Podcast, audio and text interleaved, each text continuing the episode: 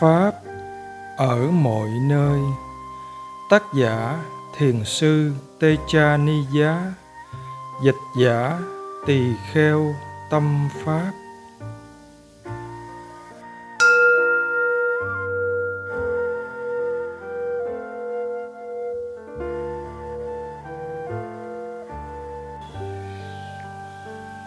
Con xin đem hết lòng thành kính đảnh lễ đức thế tôn, bậc ứng cúng cao thượng, đấng chánh đẳng, chánh giác.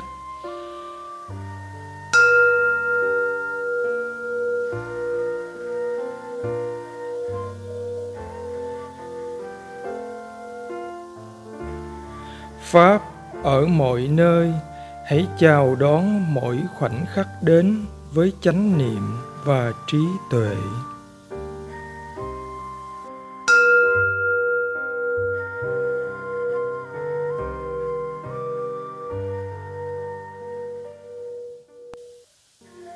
Sáu mươi sáu tóm lược trong phần tiếp theo này là tập hợp một số suy tưởng, ý kiến và gợi ý của thiền sư Sayadaw Utechaniya và một số trường hợp ví dụ để xem xét. Chúng được dịch từ những buổi trình pháp, thuyết pháp buổi sáng và cuốn sách nhỏ tiếng miếng màu xanh của thiền sư bởi vì đây là những trích đoạn nhỏ tách rời khỏi ngữ cảnh, nên mới xem qua sẽ có vẻ như không sáng nghĩa lắm, nhất là đối với những thiền sinh chưa quen với cách dạy của thiền sư. Trong trường hợp ấy, hãy thâu nhặt những gì phù hợp với bạn và với kinh nghiệm hiện tại của bạn, và để phần còn lại cho những dịp khác sau này. Bản chất của tâm là hay biết. Tất cả mọi người đều sẵn có bản chất hay biết mà chúng ta đang thực hành để nuôi dưỡng, phát triển và củng cố nó. Chúng ta chỉ cần thực hành đúng đắn, không cưỡng ép hay tập trung. Đà quán tính và sức mạnh của chánh niệm sẽ phát triển một cách tự nhiên khi chúng ta thực hành một cách kiên trì. Từng giây, từng phút không gián đoạn. Đó được gọi là chánh tinh tấn. Samma vajama tâm chánh niệm và tâm không chánh niệm có sự khác biệt rất lớn. Loại chánh niệm đến từ việc dùng sức tập trung chú tâm chỉ tồn tại trong khoảng thời gian ngắn ngủi loại chánh niệm phát triển một cách tự nhiên từ quá trình thực hành liên tục thì bền lâu hơn và không bị tác nhân bên ngoài làm hư hại. Mọi người đến thiền viện với dự định cố gắng thật nhiều để thành đạt được càng nhiều càng tốt trong một thời gian ngắn. Đó chỉ là công việc của tâm tham. Thiền tập là công việc lâu dài, một sự thực hành suốt cả cuộc đời, không ngừng nghỉ cho đến tận khi giải thoát hoàn toàn. Chúng ta cần học hỏi cách chạy cuộc đua marathon này cho tốt và học cách nuôi dưỡng tất cả những phẩm chất tâm thiện. Ở đây chúng tôi không truyền pháp cho bạn. Chúng tôi chỉ dạy bạn kỹ năng hành thiền. Đó là điều tôi có hứng thú làm. Trong cuộc sống hàng ngày, bạn không thể hành thiền bằng cách cưỡng ép chánh niệm hay ráng sức quá mức một cách mất tự nhiên. Bạn đến đây để học cách thực hành để có thể đem về áp dụng trong cuộc sống. Khi bạn hành thiền, có cái đang diễn ra đề mục và có cái đang hành thiền tâm. Nếu chỉ chú ý tới cái đang diễn ra mà không chú ý tới tâm đang quan sát như thế nào, bạn sẽ không biết được tâm tham hay tâm sân đang phát triển trong mình do phản ứng với cái đang diễn ra. Bạn sẽ bắt đầu hiểu được thiền khi có hứng thú học hỏi thêm về tâm mình và chú ý đến tâm quan sát. Hành thiền một cách khéo léo là một loại trí tuệ còn quan trọng hơn việc có pháp. Điều đó sẽ đến một cách tự nhiên một khi bạn đã hiểu được cách thức thực hành.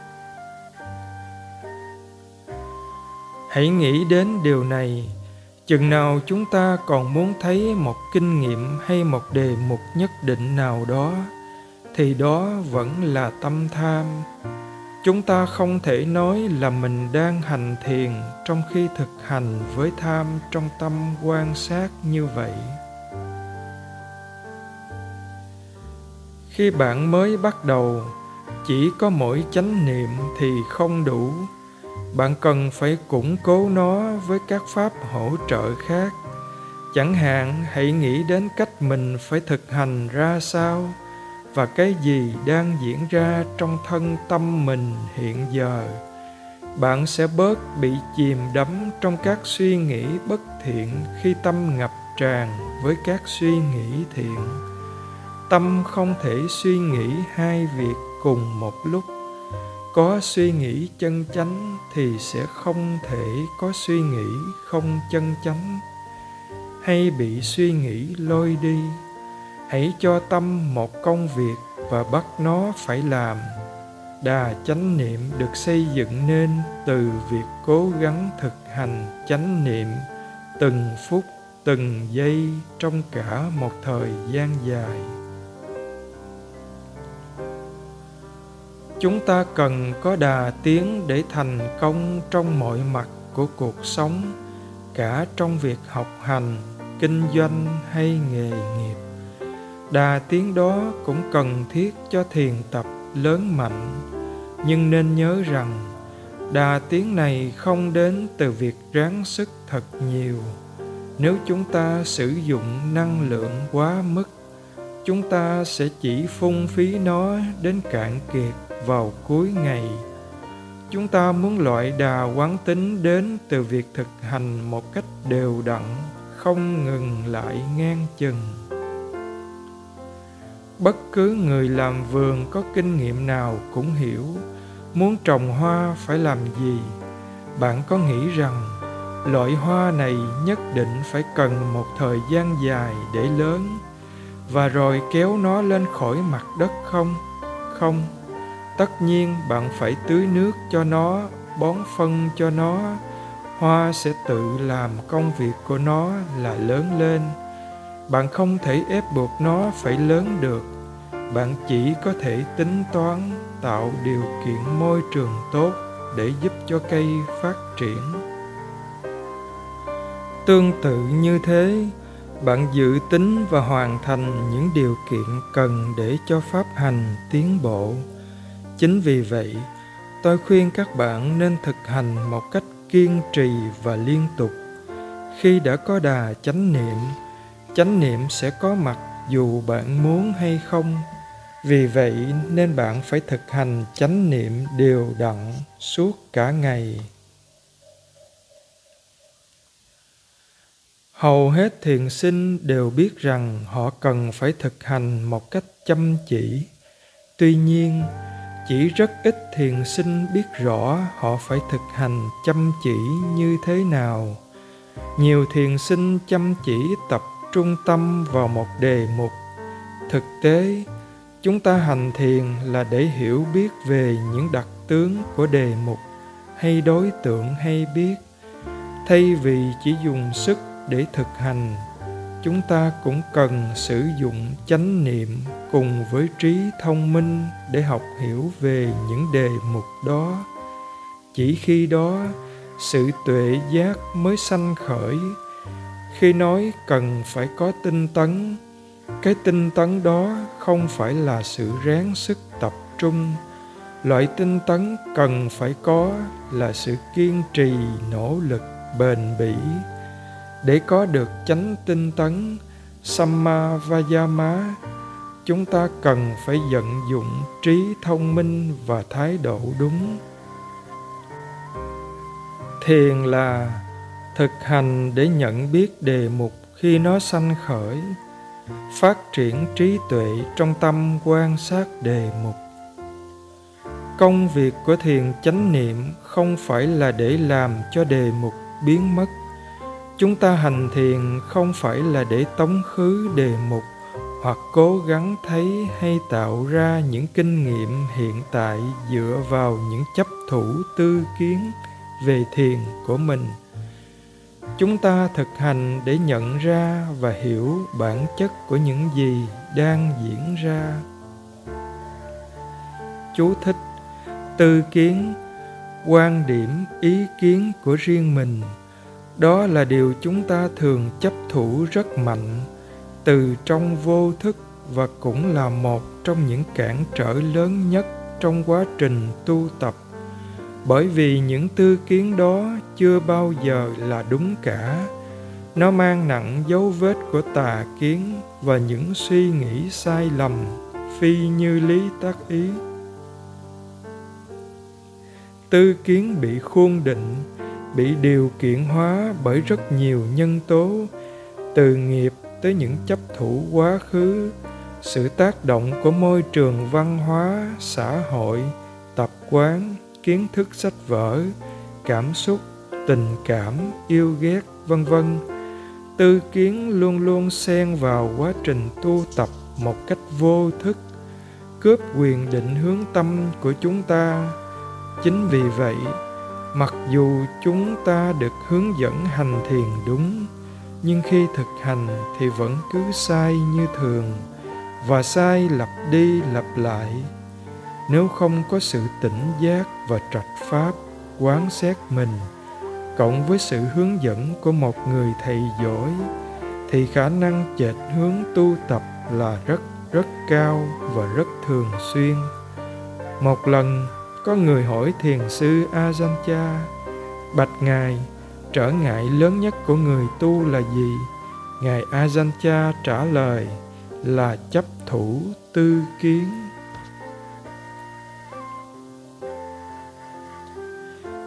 Biết cái gì là sai là điều rất quan trọng. Chỉ khi bạn hiểu được cái gì là sai thì bạn mới biết được cái gì là đúng bạn có thể học được rất nhiều điều từ những gì mình nghĩ là chướng ngại đối với thiền. Đó có thể là sự bất an hay đau khổ. Đừng đánh giá rằng những chướng ngại đó là xấu đối với sự tu tập của mình. Không có cái gì gọi là thiền xấu cả. Trong pháp, chỉ có những cái đang diễn ra, hãy chấp nhận hoàn cảnh hiện tại và cố gắng chánh niệm chỉ cần chánh niệm về những gì đang diễn ra đã là một việc tốt rồi. Tuy nhiên, hầu hết mọi người chỉ chú ý đến cái đang diễn ra và chỉ chạy quanh theo một cái vòng luẩn quẩn. Kết quả của việc đánh giá cái này tốt, cái kia xấu mà thôi. Không cần phải cố gắng kiểm soát hay hạn chế các cử động khi hành thiền. Đừng đi kinh hành quá chậm hoặc quá nhanh. Chỉ cần đi một cách tự nhiên. Làm những việc cần làm trong ngày một cách tự nhiên. Bạn học hỏi và thực hành để chú ý tốt hơn và chánh niệm tốt hơn về những gì đang diễn ra. Thân và tâm cái nào nhanh hơn, tâm diễn tiến nhanh hơn. Vì vậy, thay vì cử động chậm, hãy thực hành để mài sắc và làm vững mạnh các căn, các phẩm chất tâm linh để chúng trở nên tự nhiên. Bạn có thể thấy mà không phải cố ý nhìn. Bạn có thể nghe mà không phải cố ý lắng nghe bạn có thể ngửi được mùi mà không phải cố ý đánh hơi. Cũng vậy, bạn có thể chánh niệm một cách tự nhiên mà không phải chú tâm, không phải cố gắng ráng sức. Khi đã có được chánh niệm tự nhiên, chúng ta chỉ cần làm việc để duy trì nó lâu dài. Bạn thấy được những gì đang diễn ra khi bạn có thể thấy được tất cả mọi thứ như vậy, thì có phải chánh niệm tốt hơn khi chỉ nhìn thấy được một thứ thôi không? Khi có rất nhiều tâm si, thì quan sát ngay cả một đề mục cũng khó. Khi tâm có thể nhận biết được nhiều hơn, nó có thể chánh niệm được rất nhiều đề mục và bắt được nhiều kênh hơn bởi vì sức mạnh và phạm vi của chánh niệm mở rộng hơn. Có vô số đề mục sanh khởi qua sáu cửa giác quan trong hiện tại. Nếu bạn có thể chánh niệm được càng nhiều đề mục càng tốt, thì đó có phải là chánh niệm samasati không? Vì vậy, khi tâm có thể nhìn được nhiều đề mục khác nhau, trong thiền vipassana điều đó có nghĩa là chánh niệm đã mạnh hơn. Khi tâm hay biết với một loại trí tuệ nào đó hiện diện, tâm si sẽ rất khó sanh khởi.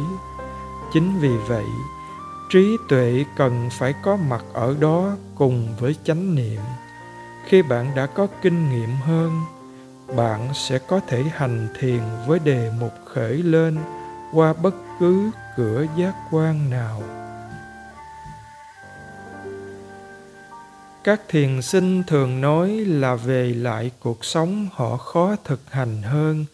Bởi vì cuộc sống bên ngoài có quá nhiều đề mục hơn ở trong thiền đường. Bạn nghĩ họ đang nói đến loại đề mục nào không? Đúng thế, bên ngoài có rất nhiều đề mục tục đế, khái niệm, banh nha tí như ô tô, người, nhà cửa, vân vân đó là cái mọi người thường chú ý đến nhưng đó là vì mọi người không hiểu thế nào là chân đế thực tại tột cùng vượt qua mọi khái niệm Paramatha, thực tại chân đế ở đây thì cũng chẳng khác thực tại chân đế ở bên ngoài. Trong trường thiền chỉ có sáu cửa giác quan và ở ngoài đời cũng chỉ có sáu cửa giác quan. Không có gì thú vị hơn áp dụng pháp vào trong cuộc sống. Mọi người không sử dụng pháp trong cuộc sống thường ngày, bởi vì họ không biết giá trị của pháp một số người thực sự thực hành pháp trong cuộc sống biết rõ giá trị của pháp hành này như một cái gì đó mà họ không thể sống thiếu nó được.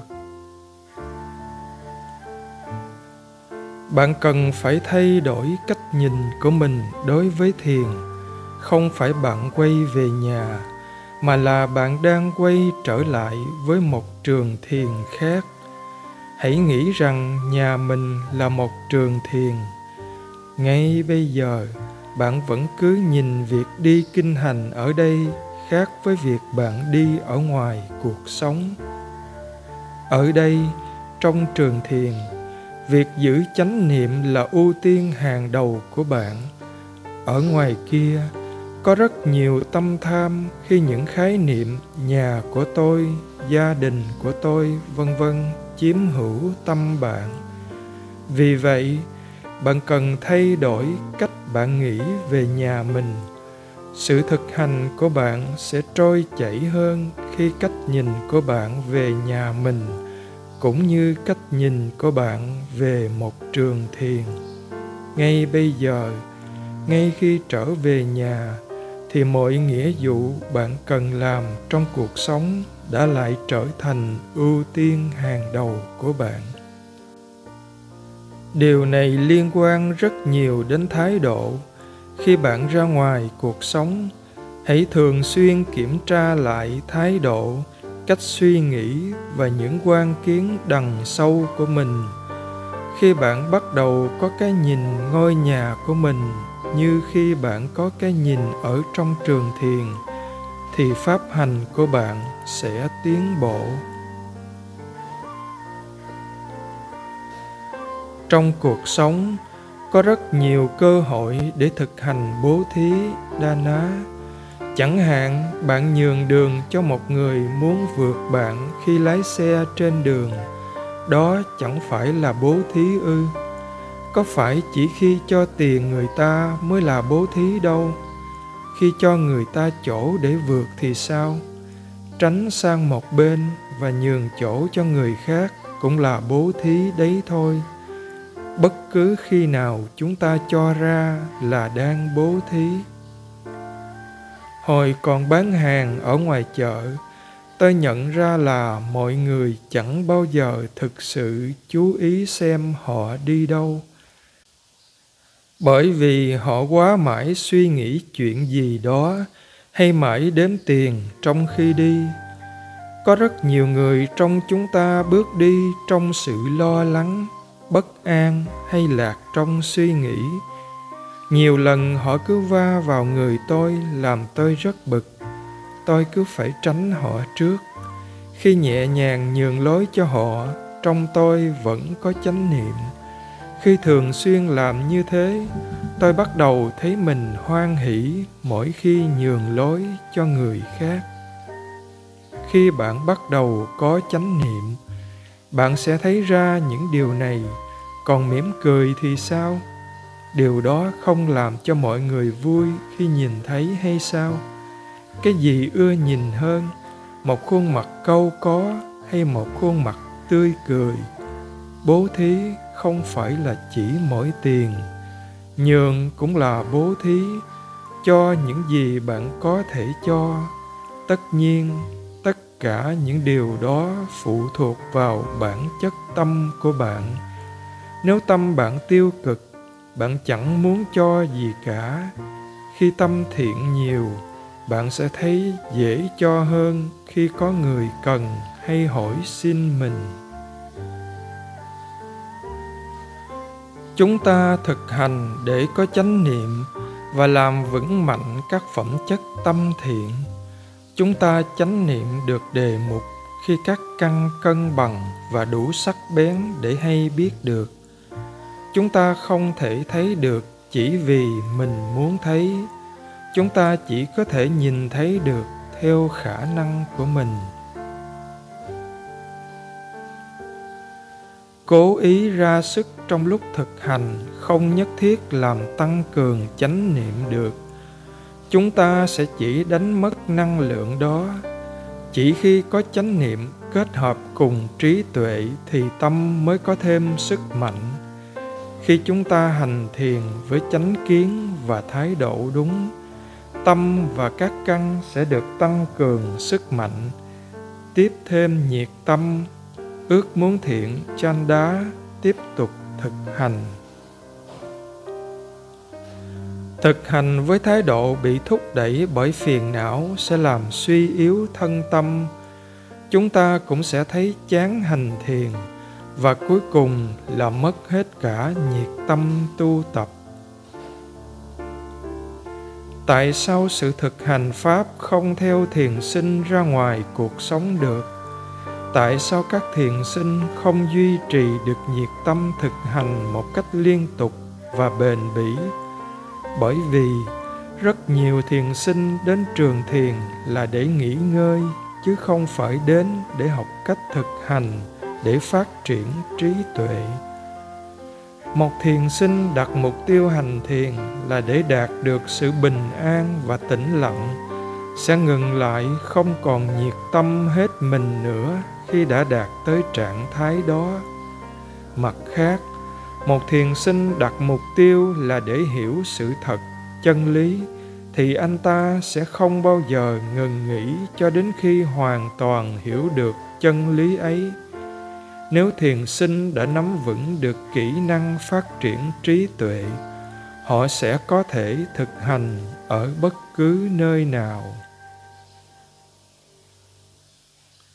Thực tế, khi tâm đã tĩnh lặng và ổn định, đó là lúc thích hợp để quán chiếu pháp. Nó đã sẵn sàng để thực hành với trí thông minh và sẵn sàng để nghiên cứu học hiểu về những gì đang diễn ra. Nếu chúng ta không nhận ra được đây là con đường cần phải đi ở thời điểm này, thì tâm tham sẽ nhảy vào ngay và hưởng thụ trạng thái bình an ấy. Đó chính là điều mà rất nhiều thuyền sinh đang vướng phải. Tại sao chúng ta hành thiền? Chúng ta hành thiền để tâm tĩnh lặng sao? Hay là hành thiền để hiểu mọi thứ như chúng đang là? Tĩnh lặng không phải là mục đích cuối cùng, mà chỉ là hiệu quả phụ của thiền chánh niệm. Khi chúng ta hiểu được bản chất của pháp một cách thật sâu sắc, sự tĩnh lặng sẽ đến như một phần vốn có của trí tuệ. Các thiền sinh thường hay nhắm mắt khi ngồi thiền. Nhiều thiền sinh hành thiền đã lâu, nhưng vẫn chưa thành thục thiền trong lúc nhìn và nói chuyện. Bởi vì họ chưa thực hành nhiều trong những lĩnh vực đó, nhắm mắt hay mở mắt không quan trọng. Điều quan trọng là tâm đang có thiện hay bất thiện. Thấy và cố ý nhìn có giống nhau không? Bạn có thể thấy mà không phải cố ý nhìn không? Hãy tự đặt các câu hỏi khi hành thiền. Sự hứng thú tìm hiểu và trí tò mò này sẽ quyết định lĩnh vực chánh niệm của bạn mở rộng hay thu hẹp như thế nào. Nhưng nếu chỉ tự hạn chế mình trong phạm vi những câu hỏi như vậy, thì bạn cũng chỉ tiến được đến mức như vậy không hơn những ngày đầu tiên mới hành thiền, nghe mọi người nói về vô thường, tôi tự hỏi, có cái gì là thường còn mãi không nhỉ? Tôi thử nghiệm và tìm quanh. Đến bây giờ, tôi vẫn chưa tìm thấy, mặc dù có thể nó vẫn có ở đâu đó.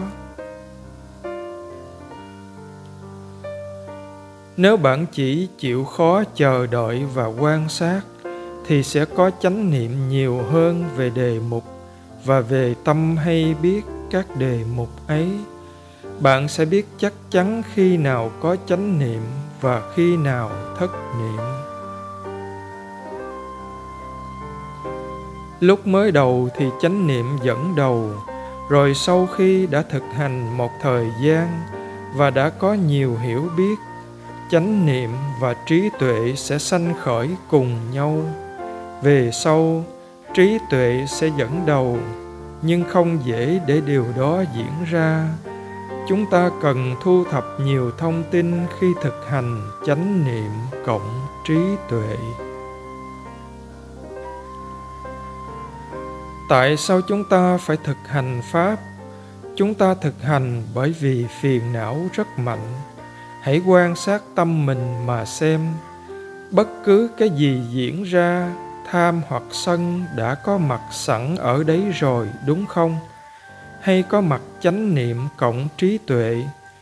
Khi có các trạng thái tâm bất thiện, tâm mình cảm thấy như thế nào? Tâm đang kinh nghiệm điều gì? Bạn cảm thấy bất mãn và khó chịu bởi kinh nghiệm đó hay không? Hay là bạn chấp nhận được những gì đang diễn ra như nó đang là? Tiếp tục thực hành với thái độ sai, chỉ tiếp thêm nhiên liệu cho sân, và cuối cùng bạn sẽ thấy chán nản với hoàn cảnh. Khi có thái độ chân chánh cùng với trí tuệ, tâm có thể chấp nhận mọi thứ như nó đang là, nhưng nên ghi nhớ rằng trí tuệ chấp nhận bất cứ cái gì đang diễn ra và coi chúng như đề mục nhưng trí tuệ không chấp nhận các tâm bất thiện trong tâm quan sát. Một thiền sinh luôn quan sát tâm mình sẽ phát hiện ra ngay mỗi khi một trạng thái tâm bất thiện sanh khởi. Dường như có rất rất nhiều những trạng thái tâm như vậy diễn ra. Nếu thiền sinh nhìn những gì đang diễn ra với thái độ sai rằng những thứ này chỉ diễn ra với mình cá nhân anh ta thôi, thì anh ta sẽ bị buồn bực, thất vọng khi chánh niệm và trí tuệ tăng trưởng, với thái độ đúng đắn làm việc ở đằng sau, thiền sinh thậm chí còn cảm thấy hoan hỷ Biti Somanasa, khi nhận diện ra những trạng thái tâm đó như chúng đang là. Một hình ảnh ví dụ, nếu anh cảnh sát bắt được tên trộm mỗi khi hắn ăn cắp, anh ta sẽ sớm được thăng chức. Nhưng nếu anh ta cứ để tên trộm lọt lưới thì anh ta sẽ bị giáng chức. Ở đây, tên trộm luôn luôn ăn trộm một cái gì đó. Bạn có kinh nghiệm đề mục cùng với phiền não trong tâm quan sát mỗi khi chúng sanh khởi hay không hay là bạn sẽ quan sát nó với trí tuệ? Hãy chú ý bằng chánh niệm cộng trí tuệ. Nếu không, phiền não sẽ luôn tiếp quản kinh nghiệm đó. Khi bạn nhận ra suy nghĩ chỉ là suy nghĩ, tâm sẽ trở nên sáng suốt, rõ ràng. Tâm sáng suốt bởi vì có chánh niệm nếu tâm không ghi nhận được là có suy nghĩ đang diễn ra, nó sẽ trở nên mờ mịt. Suy nghĩ không phải là vấn đề một khi bạn có thể nhận biết nó như một đề mục. Cũng giống như khi bạn nhận biết hơi thở như một đề mục. Có thể, bạn để nghe ai nói rằng nhiều suy nghĩ quá thì không tốt và bạn sẽ không có được định tâm đừng ra những quyết định như thế dựa vào đề mục, nhìn từ phía đề mục. Điều quan trọng hơn là có chánh niệm hiện diện hay không. Nếu có chánh niệm, nó là tốt. Đề mục chẳng có gì liên quan đến bạn cả. Nếu chánh niệm mạnh, suy nghĩ sẽ tự nó bớt đi. Ngay cả khi đó đó mới chỉ là sự giảm bớt của các suy nghĩ trên bề mặt mà thôi. Những suy nghĩ liên quan đến công việc ở nhà hay những công việc còn đang gian dở chủ yếu là những suy nghĩ nông trên bề mặt. Khi những suy nghĩ này ít đi, bạn sẽ thấy được những suy nghĩ vi tế hơn. Bạn cảm thấy dường như có rất nhiều thứ đang diễn ra bạn nhận ra có rất nhiều suy nghĩ hơn nữa ở mức vi tế. Hình như chúng còn tăng lên so với trước. Tâm nói liên tục từ khi bạn thức dậy cho đến khi bạn đi ngủ. Đôi khi nó còn rất ồn ào. Khi tâm mới thức dậy, nó nói gì? Tôi cần vào nhà vệ sinh đây. Thực ra những suy nghĩ này chỉ nhìn ra được khi niệm và định đã mạnh mẽ. Tâm luôn luôn gán nhãn, đặt tên, đánh giá, đọc biển báo hay đọc số, nói chuyện hay diễn dịch điều này, điều kia. Khi chánh niệm yếu, bạn không thể thấy được tâm mình làm việc mỗi khi nó tiếp xúc với đối tượng. Bạn chỉ có thể thấy được những suy nghĩ vi tế này khi định và niệm tốt. Có rất nhiều suy nghĩ và chúng rất nhanh. Đằng sau những cuộc đối thoại trong tâm đó là những quan kiến nằm sâu trong tâm chi phối. Tham nói một cách khác và sân nói một cách khác. Bạn có thể nhận ra được những điều này. Mới đầu, bạn lấy câu chuyện làm đề mục theo dõi về sau, khi bạn thấy bản thân suy nghĩ là một đề mục, bạn không còn chú ý nhiều đến dòng câu chuyện nữa. Bạn thấy được bản chất của suy nghĩ và suy nghĩ trở thành một đề mục để hay biết. Chúng ta không có được điều gì đó chỉ bởi vì mình muốn nó hay chỉ bởi vì cách mình muốn nó chúng ta chỉ có thể có được khi những nhân duyên cho cái gì đó diễn ra đã có mặt đầy đủ. Chúng ta chỉ có thể được nhiều như mức mình đã đầu tư vào thực hành, tùy theo khả năng của mình. Khi đã hiểu được điểm này, cái tâm tham muốn một điều gì đó hoặc một kinh nghiệm nào đó cuối cùng sẽ bớt đi nó sẽ được thay thế bằng ước muốn thiện, muốn thành thục trong việc phát triển và tạo các điều kiện nhân duyên cần thiết thông qua thiền tập. Câu hỏi cho những người cố gắng để có pháp. Thế đã bao giờ bạn tìm hiểu xem pháp thực sự là gì chưa? Không dễ để thấy được tâm. Khi đã thấy được tâm, cũng không dễ để hiểu biết sanh khởi. Phiền não còn khó để hiểu hơn nữa. Bạn phải luôn luôn luôn luôn có hứng thú với tâm của mình và liên tục học hỏi về nó. Nhân tố quan trọng nhất ở đây là có thái độ đúng. Những gì đang diễn ra là pháp mang bản chất của pháp là đề mục hay biết và quan sát khi đã có chánh kiến và thái độ đúng hiện diện. Hãy chăm chỉ chánh niệm từng giây phút. Đừng can thiệp vào đề mục. Hãy để bất cứ cái gì diễn ra được diễn ra tự nhiên, bởi vì nó chẳng có gì để làm với bạn cả.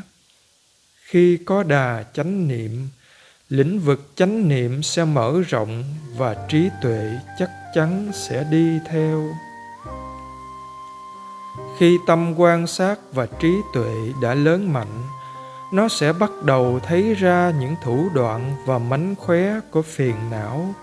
Còn bây giờ, phiền não đã chặn sẵn ở mọi cửa, bởi vì tâm chúng ta vốn là sân chơi quen thuộc của nó bao lâu rồi trí tuệ mới sanh lên, chưa đủ khôn ngoan để chống lại phiền não, đang chạy vòng vòng quanh nó. Nhưng không cần phải thất vọng về điều đó. Bạn có thể nghiên cứu và học từ mỗi kinh nghiệm khi có chánh niệm. Hầu hết mọi người chỉ chú ý đến các khái niệm banh nhá tí thực tại chân đế paramattha không thể phân biệt được bởi một cái tâm còn si. Chánh niệm hay biết đề mục đang diễn ra hay sanh khởi. Nhưng chỉ có trí tuệ mới xuyên thấu vào những gì đang diễn ra để hiểu được các đặc tướng tự nhiên của chúng. Hãy nghĩ đến điều này. Nếu chúng ta có một mức định tâm mạnh gắn chặt vào đề mục, nhưng không có chánh kiến đi kèm. Thay vì học hiểu về bản chất của phiền não và phát triển kỹ năng chẻ mỏng dần nó ra, thì định tâm đó có thể chế tạo ra được những kinh nghiệm chúng ta vẫn hằng ước muốn. Chúng ta có thể tạo ra được bất cứ cái gì, ngay cả ý niệm về niết bàn bằng mức định tâm mạnh của mình. Chính vì vậy mà tôi rất cảnh giác đối với loại định tâm này. Nó có thể tạo ra bất cứ cái gì nó muốn.